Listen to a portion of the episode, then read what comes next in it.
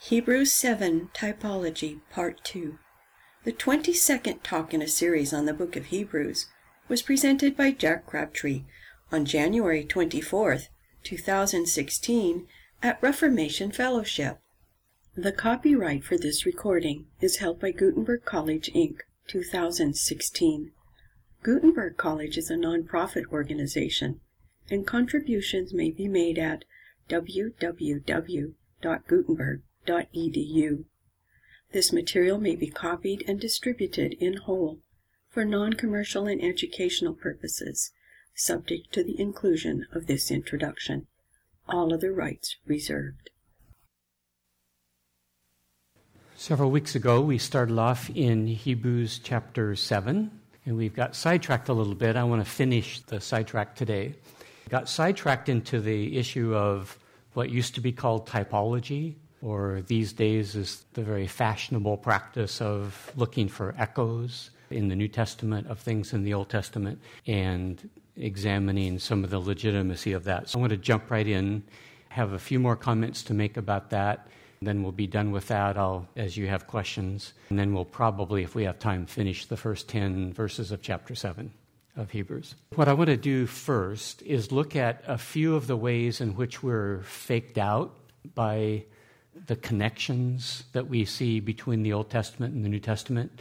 There are a number of connections that we might think that we see that I would argue are not. The, the, distinction I was making last week and the week before is the distinction between a purposive connection and a coincidental connection.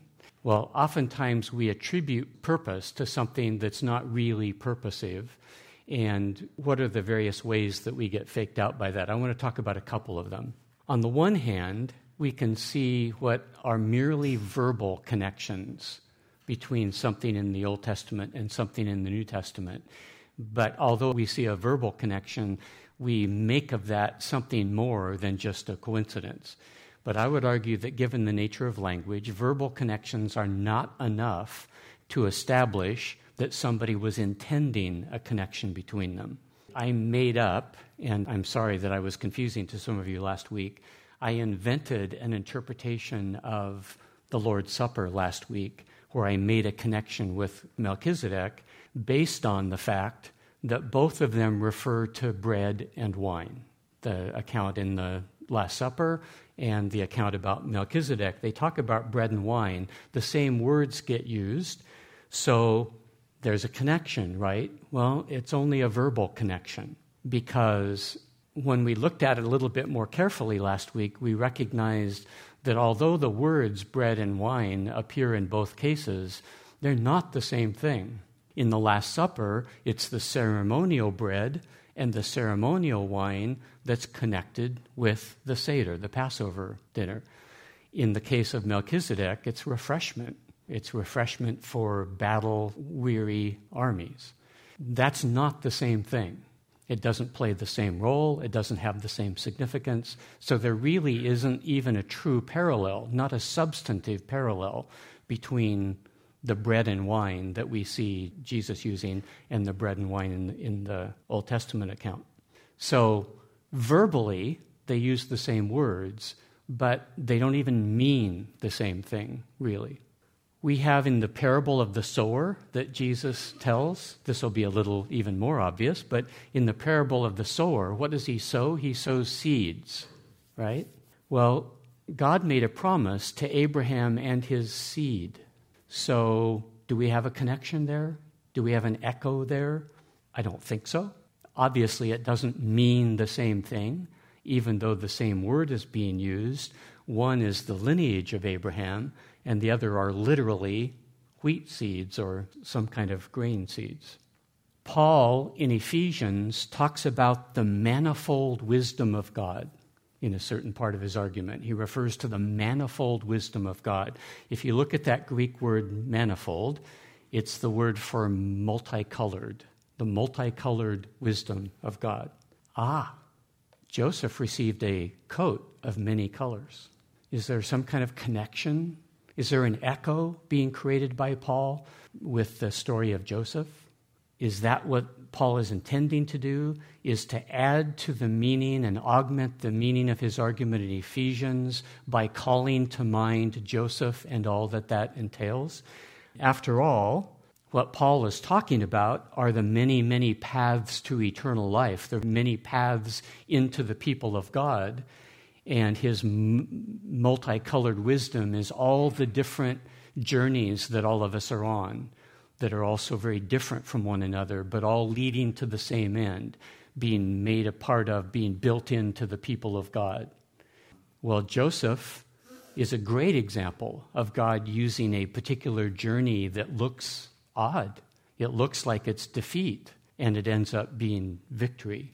So maybe Paul is trying to call that to mind when he writes Ephesians. He certainly could have, but is multicolored. enough to make that connection and have me go on and on and on about the connection between Joseph and all of our journeys? I don't think so. On what basis would I think that I had climbed into the mind and purpose of Paul and captured what he really intended just because he used the same word that calls to mind a word used in an Old Testament account? Or it may be more than a word, it may be actually a material connection. John the Baptist was prepared by God while he lived in the wilderness. Likewise, Israel was prepared and trained up by God while they lived in the wilderness. Does that mean that John the Baptist is, in some sense, the true Israel? Both of them being trained up by God in the wilderness, after all? I don't think so. There's really no comparison. The wilderness for Israel was a period of judgment there's no indication that John the Baptist being in the wilderness was judgment on God's part. John the Baptist went there voluntarily, Israel, not so much. Yeah, there's outward, superficial resemblance between them, but there's no real substantive likeness between what happened to John the Baptist and what happened to Israel.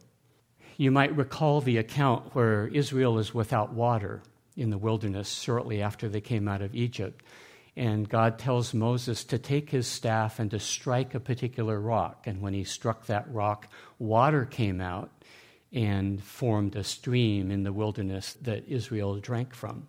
So there was this life saving water that came out of the rock when Moses struck it. Well, notice that when Jesus was on the cross, a Roman soldier took a spear and struck him in the side, and blood and water came out. And do we have an analogy there? Just as Moses' rock gave temporary life to Israel, perhaps Jesus is the true rock that gives eternal life to mankind. After all, in 1 Corinthians 10, referring to that very rock, Paul says the Christ was the rock, right? Is that what Paul meant? Is he suggesting that the rock is a type of Christ, of the life giving, saving ability of Christ? And is that then connected with the fact that Jesus tells Peter, On this rock I will build my church? Well, you could do that. You can go there if you want. But I would argue that my sense, I think common sense, tells me it's coincidental. Each of those rocks is a different rock playing a different role, a different function. Any relationship between them is superficial and not substantive. Sisera, the general of, was it the Midianites or one of the enemies of Israel? I don't remember which one, was killed by a tent stake being driven through his temple by Yael. Does that mean that Sisera's death is somehow connected to the tabernacle built by Moses because it's held up with tent pegs? No, that would be silly. That's ridiculous. But yeah, tent pegs are in both accounts. Or sometimes we can see functions that are superficially connected, so superficially similar. So, for example, a plant grew up and shielded Jonah from the searing heat of the sun. Jesus shields us from the wrath of God. Was the plant purposed to foreshadow Jesus, the Messiah? Is that what we are to conclude from that? But note how superficial the resemblance is between the plant and Jesus. The plant shields us by creating shade by physically blocking the sunlight from striking Jonah. Jesus shields, if we can even legitimately use that word, Jesus shields by effectively securing mercy from God, not by physically blocking God's wrath from reaching us, but by making it so that God does not even pour it out against us. So we can use the same language of being shielded from the wrath of God, but it doesn't mean the same thing. It's a very superficial resemblance. By the same token, is there a connection between Jonah being three days and three nights in the bowels of the earth and Jesus being three days and three nights in the grave? It's true. Jesus points out exactly that connection if you remember your gospel accounts. Jesus says at one point, just as Jonah was three days and three nights in the fish, so will Jesus be three days and three nights in the bowels of the earth. So he makes that very connection. What is he doing? There's a huge difference between seeing a superficial, meaningless, and coincidental connection between two events. And I would argue that's what Jesus is seeing between Jonah and himself.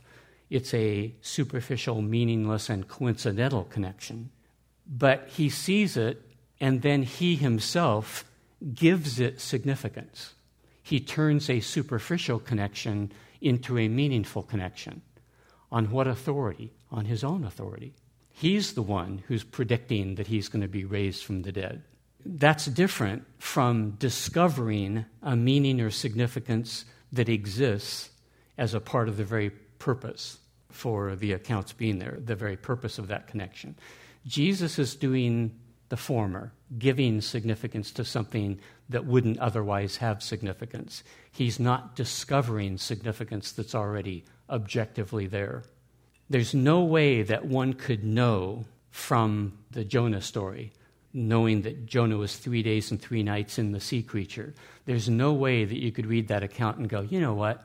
I'll bet you the Messiah is going to be exactly three days and three nights in the grave. It's got to be what God is telling us. That makes no sense at all. So, Jesus is telling you that there is that connection he's not discovering the connection out of the book of Jonah or the prophet Jonah.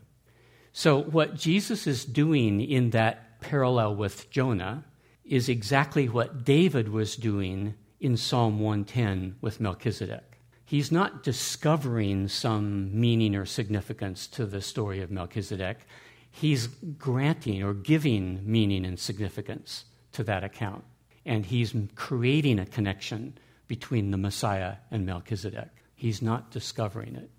Anyone can grant or create meaning to the connection between the bread and wine of Jesus at the Last Supper, for example, and the bread and wine of Melchizedek at his meeting Abraham.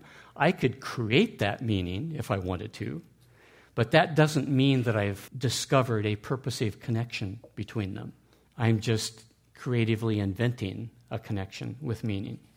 Now, I'm sure there are other things that fake us out, but I think those are the three big ones verbal connections, material connections using the same realities in, in two different events, and functional, superficial, functional connections.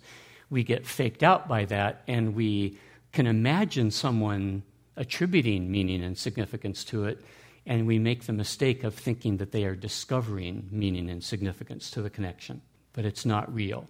And what I'm arguing is that only real, substantial likenesses between an event in the New Testament and an event in the Old Testament can validly and reasonably be judged to be purposive rather than coincidental. If they are only superficial, then I have no business thinking that they are anything other than coincidental. Often, very, very dissimilar events are taken to be similar by ignoring most of the context that gives meaning and significance to the elements of the event. I've already illustrated that with my made up example of Melchizedek. There's no real likeness between what Melchizedek and what Jesus did at the Last Supper. Any similarities there are utterly superficial, they're not real and substantial, and I would know that if I thought carefully and critically about exactly what's going on in each event. They're not the same thing at all. Moses striking the rock and water coming out is only very superficially similar to the Roman soldier striking Jesus on the side and water coming out.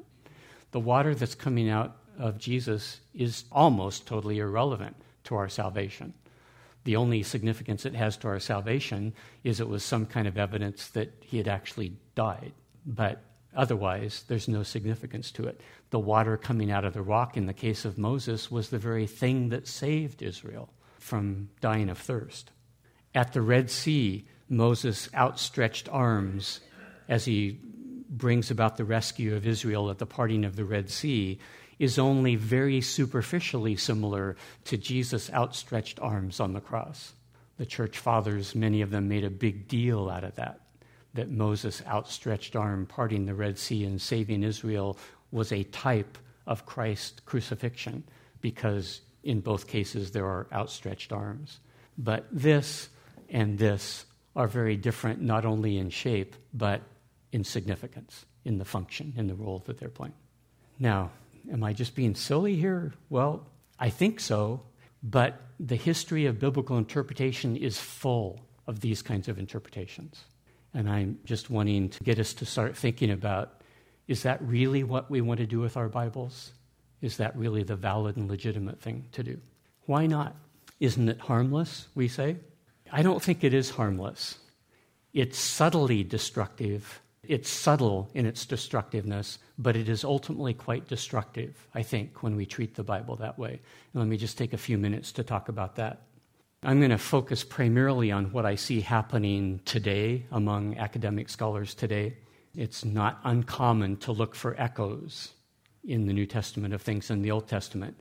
But where is that practice? I mean, the practice of looking for and discovering an echo.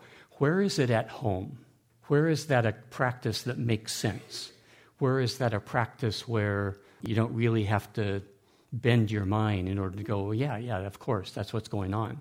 It's at home if you see the Bible as an ordinary human artifact, a book, a set of writings created by ingenious human beings. It's at home in the perspective of a scholar who does not believe that the Bible is a special book, divinely inspired, put there by God to play a unique and special role in our lives, in human history. It's just an artifact that the history of religion has given to us. There are these people back in the day who had some kind of religious experience. Now, and we all know that religious experiences are just religious experiences, right? If it's meaningful to me, it's meaningful to me, but it's not like it's objectively real or objectively true or nothing. So they have these religious experience that's somehow connected with Jesus. And so that leads them to want to make the case for Jesus being a big deal. Now, who was Jesus really? He was this humble peasant from Galilee. He wasn't really nothing special. But just as an accident of history, he got caught up in the politics of that time, and the rest is history, right? But some people had some kind of religious, radical religious experience in connection with Jesus. And so they begin to write to persuade, I suppose, themselves as well as everyone else that Jesus is a bigger deal than just being a plain old ordinary humble peasant from Galilee. Well, how are you going to do that?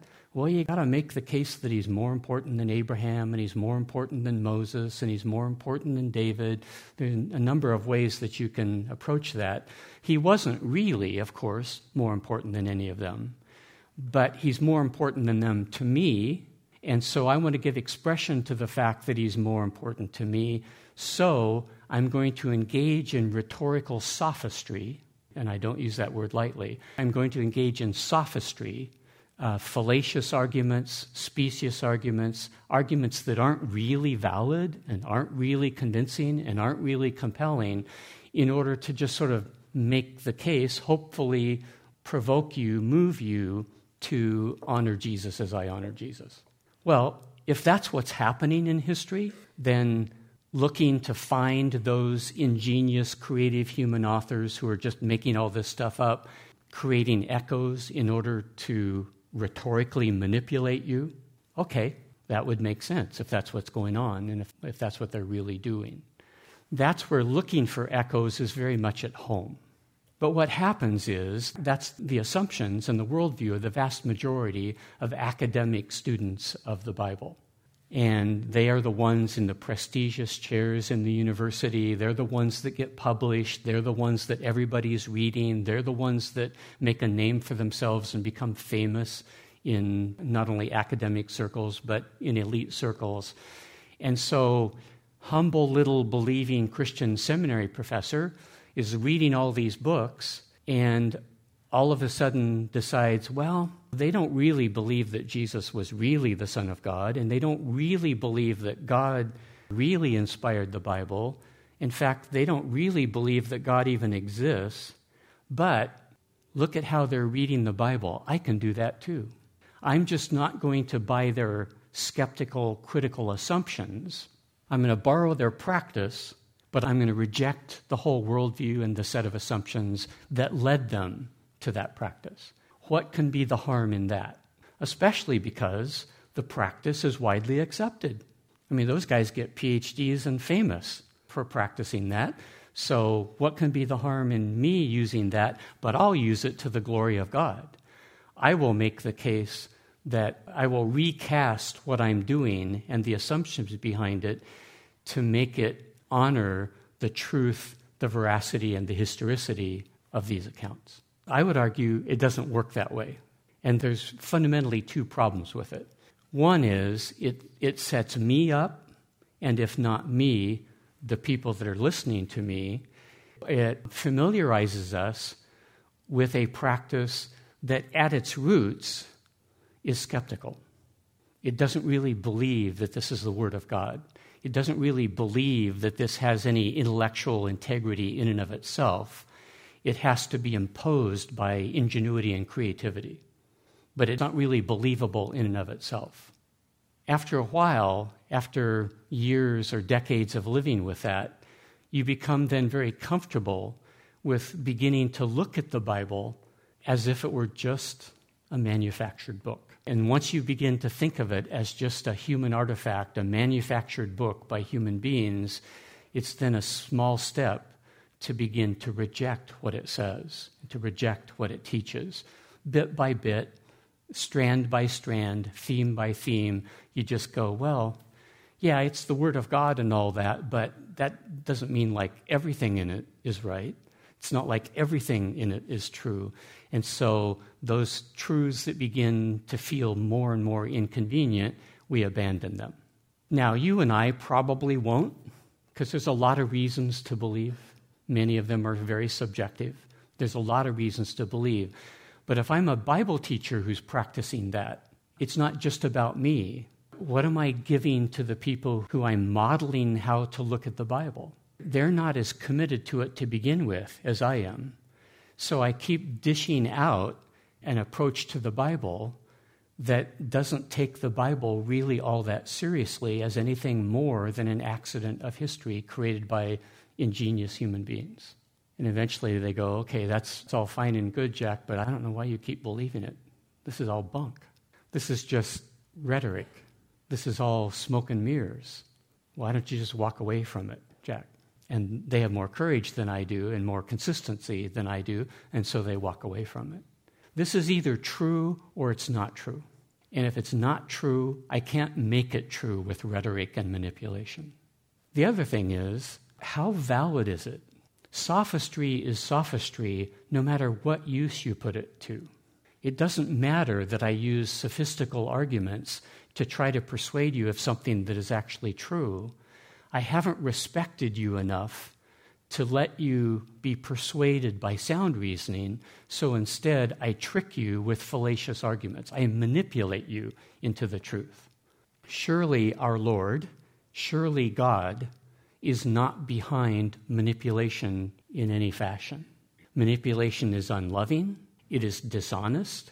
There is nothing valid about manipulation. And I would argue that many of these so called echoes that people find in the Bible are nothing more than an attempt to manipulate people into a point of view that even if the point of view is true, you would never know it's true from that from the argument that you just made or from the connection that you just thought that you saw. Okay. Well, let me stop there and respond to any questions or objections or reactions you have. One quick one on the Jonah illustration I was going to ask you, and this is going to be a thought experiment anyway. So, if another prophet or some other character posts Jonah, like one of the late prophets, Zechariah or Isaiah or anybody, had thrown it out there that, oh, by the way, when Messiah comes, you'll see something happen like happened in the time of Jonah. Then, it, in your mind, you would probably say it's going to get traction then. It's It would what? get traction. It would be a more valid illustration than just the one time. Because it's thinking that it would be cited as an illustration of something to look for or something you may see when Messiah comes. Yeah, Benson, Yes. it makes all the difference in the world who's telling me that.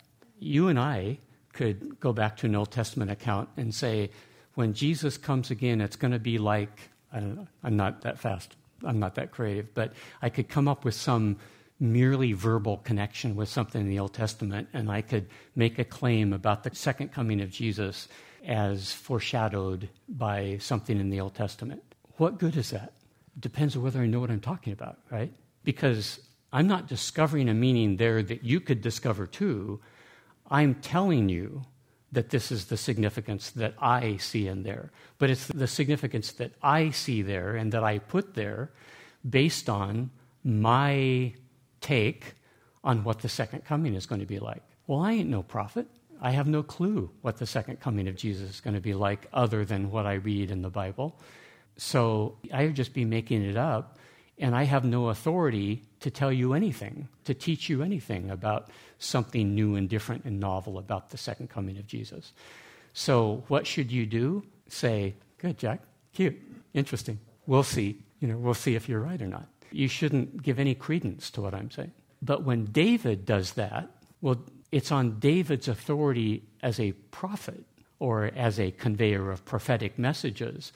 I'm going to listen to him. That's what Paul is doing is he's listening to David because he's speaking prophetically. It's in the scripture. It's a part of the canon of scripture itself. And so it has an authority because of its source. And what is its source? Not Genesis 14. The source is Psalm 110, David, David the prophet speaking. What is the source of the connection between Jonah and Jesus' death? Jesus himself. Do I pay any attention to Jesus? Yeah, good idea. I do. But if it's somebody who has no authority to tell me anything new and different and novel, they're just making it up. They may be right, they might not be right. I have no reason to know that they are. Does that make sense? I think we're in agreement. I, all I was just going to say was so the qualifier would be the Jonah example would have been cited by a, A let's say a prophet. A prophet. That makes all the difference. That makes all the difference in the world. Exactly. Yeah. Thanks, Jack. I appreciate a lot of the things that you said about being careful to not treat the Bible as a purely human document and the tendency and temptation to do that. And that makes a lot of sense. You mentioned like medieval scholars doing the same kind of typology stuff, or probably for different reasons than postmodern Which I think I was thinking of the church fathers. I'm okay, not sure the church about fathers mm-hmm. for different reasons than postmodern Christian scholars today would do. And I think you did a good job of showing with those different examples how easy it is to come up with things and how little water they hold under scrutiny. I find myself coming at it from the perspective of like, I haven't read Christian scholars. Like, I've read one tiny thing by Tillich, you know, like, and C.S. Lewis. but having been trained at Gutenberg, having a great respect for authorial intent and what people can do with literature and the myriad of ways people can communicate ideas and growing up with a respect for the scripture, but also seeing things like what you're talking about happening in sermons and think this does that we're basing our ideas about how we treat people on like this random connection. So, but studying, trying to study the Bible and to figure out so what are the authors trying to say, recognizing things like there's a bunch of different authors. There's a there's a whole bunch of different styles. There's poetry, there's history, there's I guess we can deconstruct all these bad ways of interpreting scripture. But when we're trying to figure out, okay, so how do we go about reading these? And they do have historical contexts. They were written by people, but there's something, but they're more than that too. They're inspired, so they're true. But we can't just treat it as like a Holy Ghost language like scholars did with Greek for so long. So, trying to strike that balance and realizing that, well, if you have something like history, it is something the author can do is go back and find parallel historical events and, like you're saying, create meaning and put those into the text. So, is Matthew going back to Israel's history? And out of all of the things he could have said about Jesus, his point is look at the continuancy. Like Jesus fits in with our history. He is our Messiah, therefore, he's legitimate. And using historical events to kind of say that, for example, without telling us that that's what he's doing, but to somebody steeped in that history, it would be evident that that's what they're doing. And that that's what he's doing. So I find myself struggling with how do I know if I'm on the right track? Because what Matthew is doing or what Isaiah is doing, they're drawing on a tradition that's not mine. And they're trying to show, like, they're heirs of a promise that's historical. History is important to them. And if you're coming from a future point of view, that's an advantage you have as a historian, that you can have all these different events to kind of draw back on and, like you're saying, create meaning and connections. So, how do I know if somebody's actually doing that? Do you have any ideas about when that's a legitimate thing? Because you pointed out the Passover Seder being communion. And I think that to a lot of Christians, that would be kind of like, mm, kind of, but Jesus is doing something new. But what you're doing is saying, no, look at the connections. This has to be, there are enough connections here that this has to be the meaning behind what Jesus is doing at communion. And so, if, where does that become legitimate and the other stuff? So, what would be some of your thoughts about how to do that in a way that is responsible, is legitimate? Because we are trying to, I think, since we've had all this bad interpretation, we're kind of reconstructing something new. And there aren't necessarily any great guidelines okay. to date. Well, that's a very important question, a great question, and I can't do it justice here. So let me just speak generally. To answer it specifically, we'd have to look at several different passages and talk them to death, look at them from every angle and figure out what makes sense, what doesn't make sense, what's going on, what's not going on, and learn inductively by doing that over and over and over again.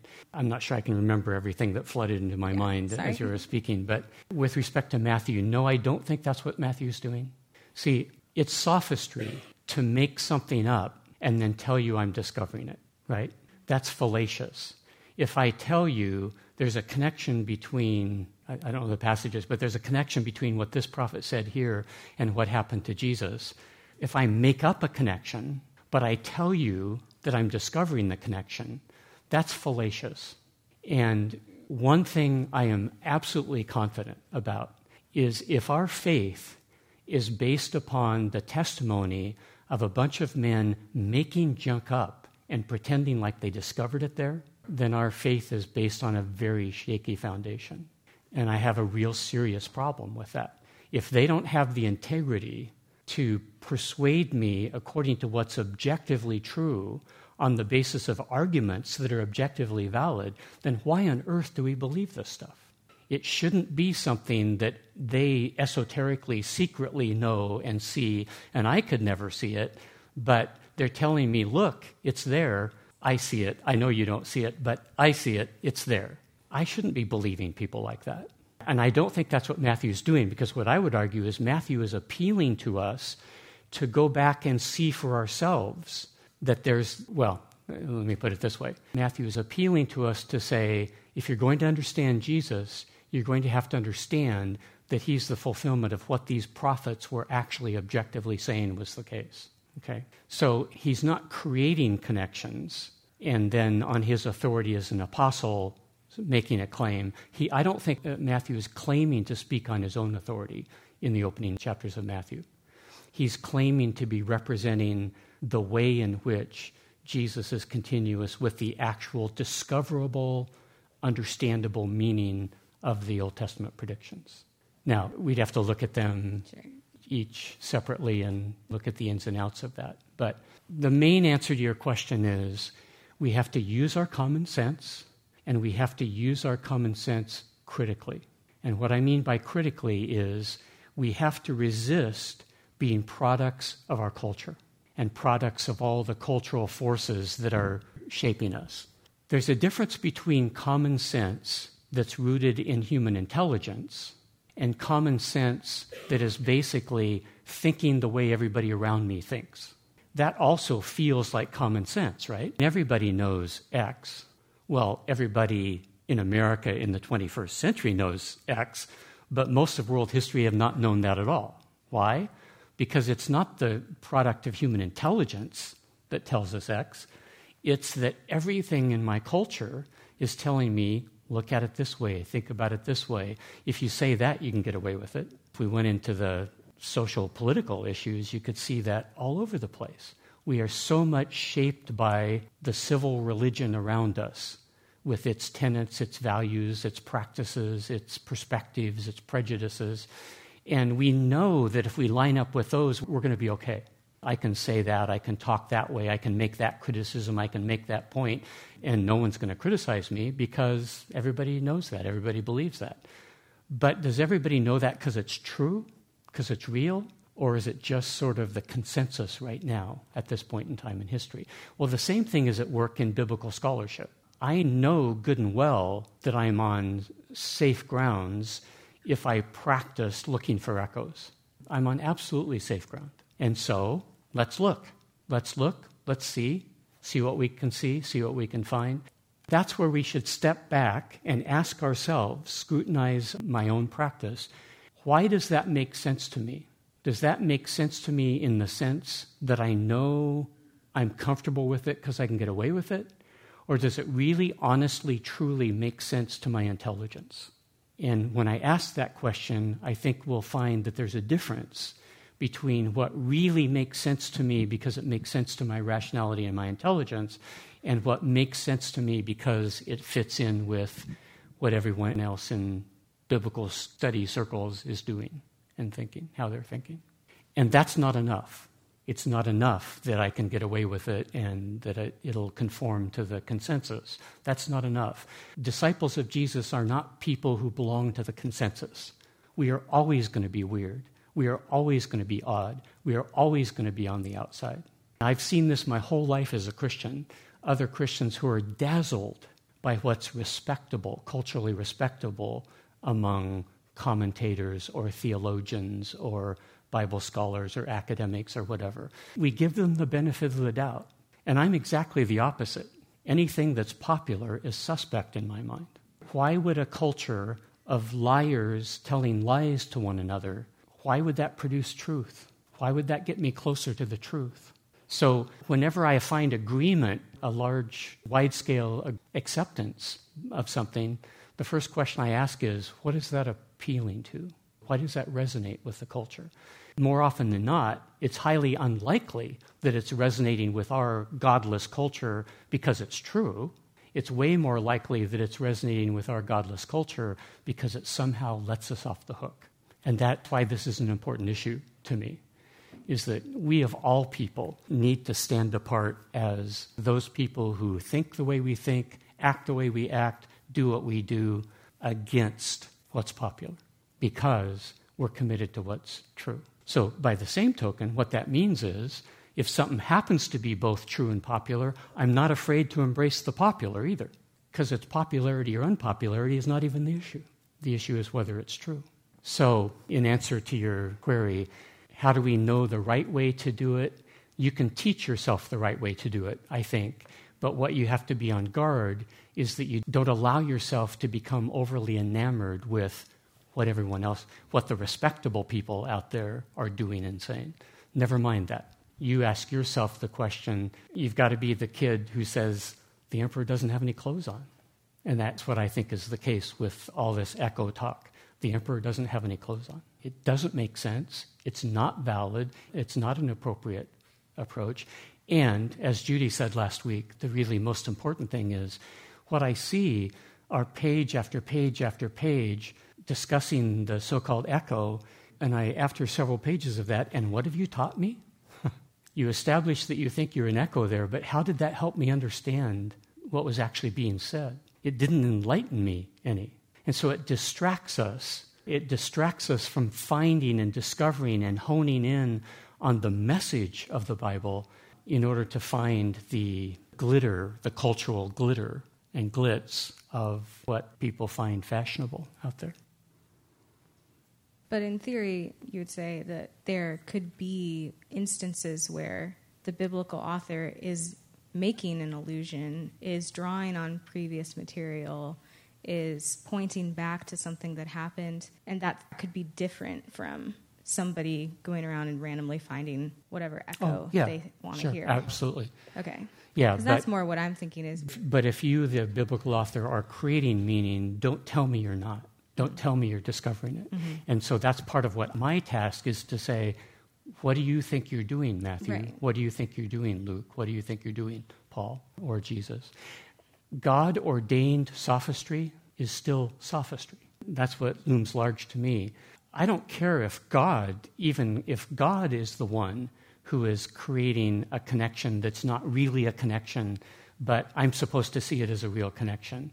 If God is doing that, then he's using sophistry to try to persuade me of the truth. I find that unfathomable that God would use sophistry. You know what I mean by sophistry? yeah. Rhetorical tricks, manipulation. Yeah. is in what Socrates criticized. Yeah, exactly. Exactly. Maybe this will be a great illustration of what I'm talking about. I just chanced across this. I'm reading this book for an entirely different reason, but Melchizedek comes up, and it's quite interesting here. It's about four pages, so bear with me, but this will give you a great example of what I think is a completely wrong way to think about this and look at this. The issues are a little bit different than what we've just been talking about now, but it'll give you a feel for the kind of thing that I'm reacting to. Melchizedek appears in Scripture only in Genesis 14, Psalm 110, and Hebrews 5 6 through 728. We will examine each text independently and then all together. If we had only Genesis 14, we could easily conclude that Melchizedek was no more than a king in the land of Canaan, whether Canaanite, Amorite, or Jebusite. As a prominent force in the region, he welcomes Abram back from his successful campaign, offers refreshment and congratulations, and receives a tithe that indicates the recognition of his suzerainty over Abram. Not sure about that, but the rest of that is exactly what I've been saying. Like most kings in the ancient world, Melchizedek is also a priest. Specifically, he is a priest of El Elyon, which is a generic identification of deity as best we can tell. It is left to Abraham to affirm that, in his opinion, Yahweh is El Elyon. Melchizedek makes no such claim. In Psalm 110, the very brief allusion uses the priest king combination, true of most kings in the ancient world, and Melchizedek's location in Jerusalem to provide precedent for a priest king combination in the ideal Davidic king that eventually develops into a messianic theology. As John Hilber has demonstrated, Psalm 110 is a prophetic oracle that shares many similarities with Assyrian prophecies. As is well established, priesthood in Israel was connected to the line of Levi, not the line of Judah. Here, however, priestly prerogatives for the king are drawn from the historic precedents in Jerusalem rather than from the Torah structures laid out in the Pentateuch.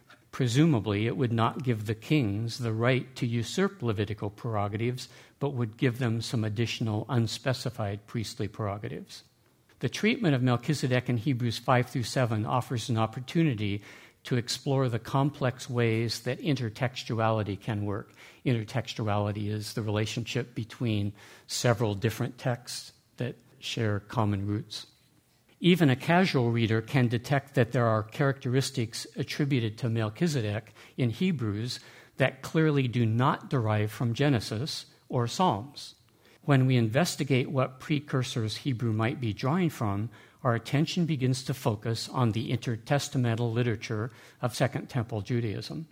The Hasmoneans, they were the people right prior to Herod that were the governing people over Israel during about 70 years of their quasi independence from anybody. That's called the Hasmonean dynasty. The Hasmoneans, seeking to establish a messianic dimension to their rule, justified their priestly royal prerogatives by reference to Melchizedek. This practice was continued by the Sadducees.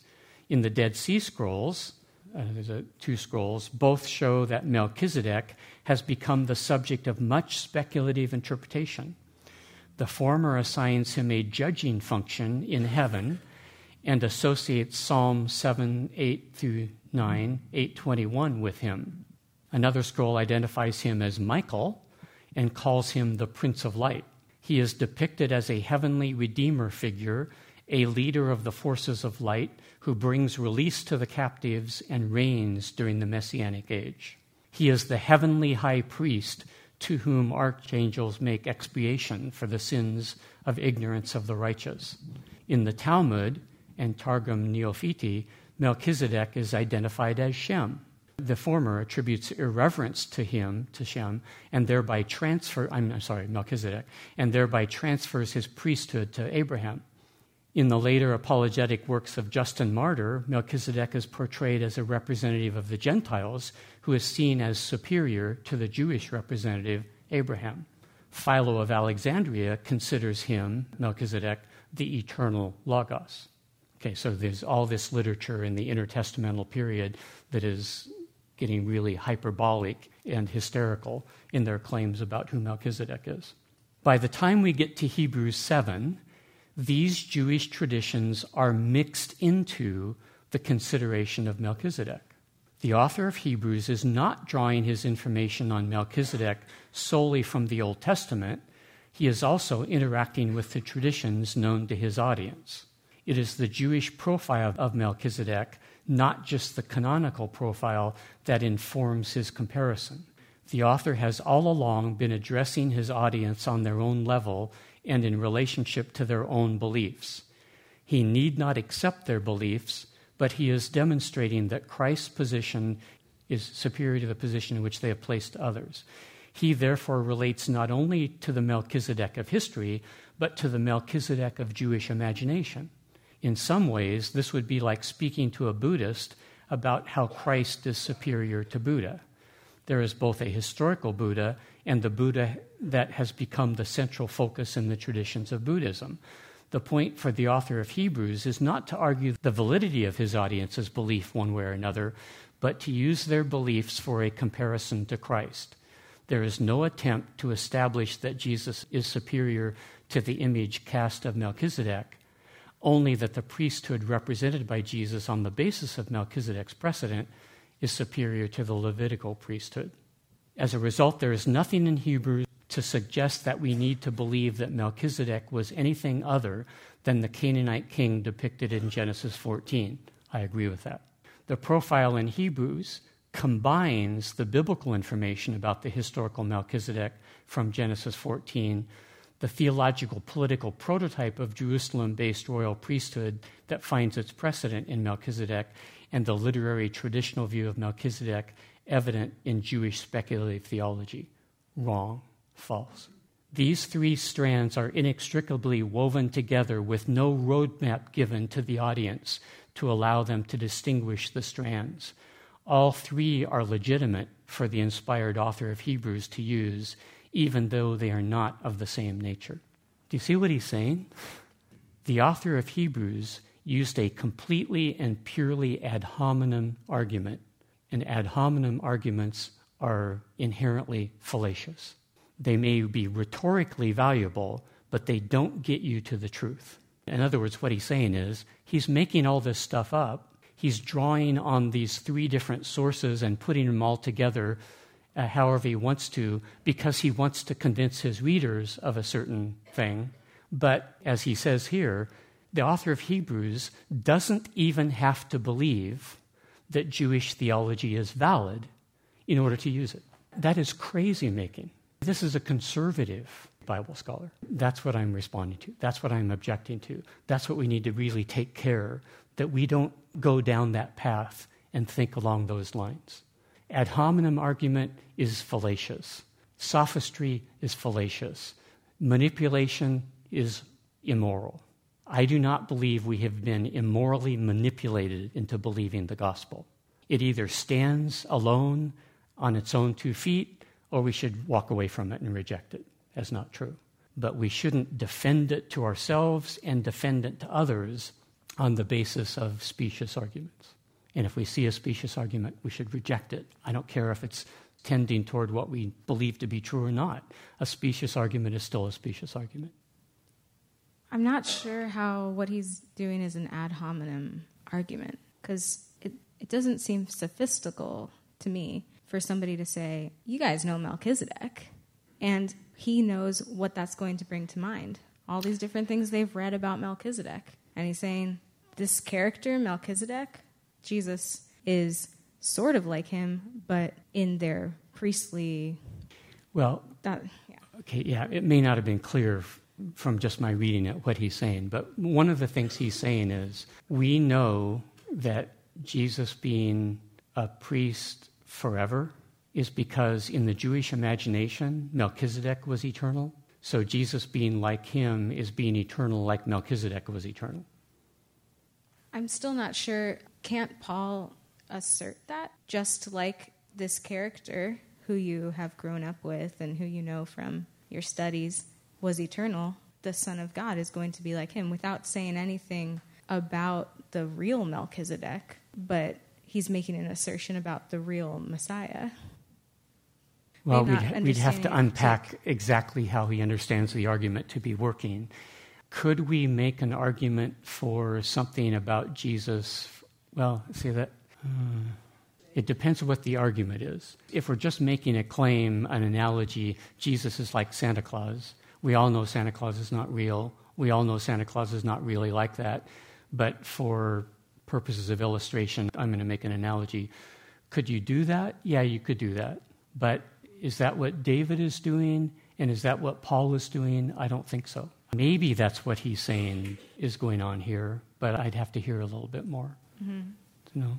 That was at least my understanding of what he was saying from the passage you read. that- So unpack it for me. So what do you understand him to be? So what's the argument? The that he's making? commentator's argument. Paul is drawing on a rich literary tradition that includes scriptural input, crazy input, like Talmudic Yeah. and other input.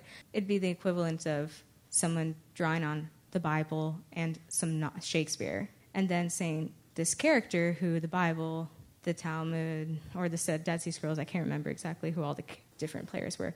This character who we can talk about Melchizedek, and that brings up a vast array of associations. And I'm going to pick a few associations that that would bring to mind for my audience. And the Son of God is like that, or we have Okay, to but see the, the difference. See, it's we know Hamlet is a character in a play. We know Santa Claus is myth. Mm-hmm. We know Paul Bunyan is myth. If I use them, there's no confusion. But these scrolls from the Dead Sea, I think they really believe that Melchizedek is Michael. Philo really believed his, he was the eternal Logos. It's not a fiction, it's a false belief. So he's taking false beliefs that is embedded in their literature, is found in their literature, and using these false beliefs to construct an argument to his readers. Do you see why I would have a problem with that?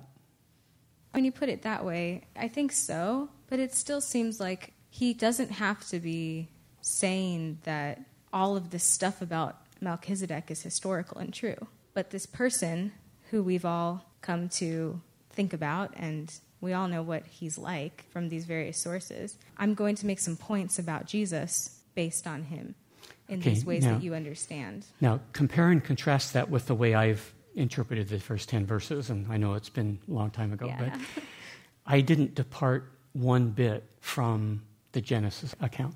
I mm-hmm. think everything that Paul says can be found in the Genesis account. So, why is he going somewhere else? Why are you looking at there's text where he's Michael, there's text where he's Shem, I guess it was. Mm-hmm. There's text where he judges the angels. Really? Why do I even need to consider those? That's the other thing that's in the air in academic circles today. We are so undiscerning. This whole thing is about Genesis 1, and he's really undiscerning about this. If it comes from the ancient world, then it must be similar to what Genesis is talking about. Well, fast forward 5,000 years from now and look at something that you or I might write in the context of our culture. Would it be right to understand the meaning of what I'm writing by looking for continuity between what I'm saying and my culture? Is it possible that there is a radical discontinuity between what I write, what I believe, what I say, what I teach, and what my culture is teaching?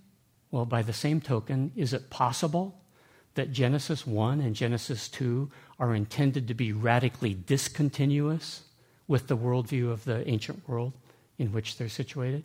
I think so. I think there's a radically discontinuous view of the world and a radically discontinuous view of God. It's a very, very different God that they believe in. And God's relationship to the world is very, very different than how the Akkadians would have understood the relationship between Marduk and the world. They're not the same thing. So, but what's in vogue is to make them as continuous as possible, to blend them as much as possible. I'm all for understanding a text in its cultural historical situation. That's the only way to understand a text. But there's two relationships that that text can have to its historical situation. It can be in tension with it, or it can be reflective of its culture. Which is it? I have to decide. I have to determine that. I have to be a good enough interpreter that I can make a determination of what it is I'm seeing. Am I seeing continuity or discontinuity? I think that's, to me, seems like a really good point because if you can explain it all from the Genesis without having to stretch or make things weird, then that's great. Why would we look outside of that? I think it's lines like the without father and mother and him being eternal, then it's kind of like, well, this is weird. There's nothing about that in Genesis. Oh, but look, in literature that would have been known at the time, there is this idea of him having this eternal aspect. Okay, so maybe so, that's where he got so if the that's idea. the way he's reading it, then look Yeah. what's happening. He's taking false beliefs from Jewish speculative theology and bringing them into the text and making it part of his argument. Then why should I trust Paul? If he's willing and capable of stooping to that kind of manipulation and sophistry, then he loses my respect. Okay, stick that in your pipes and smoke it. See you next week.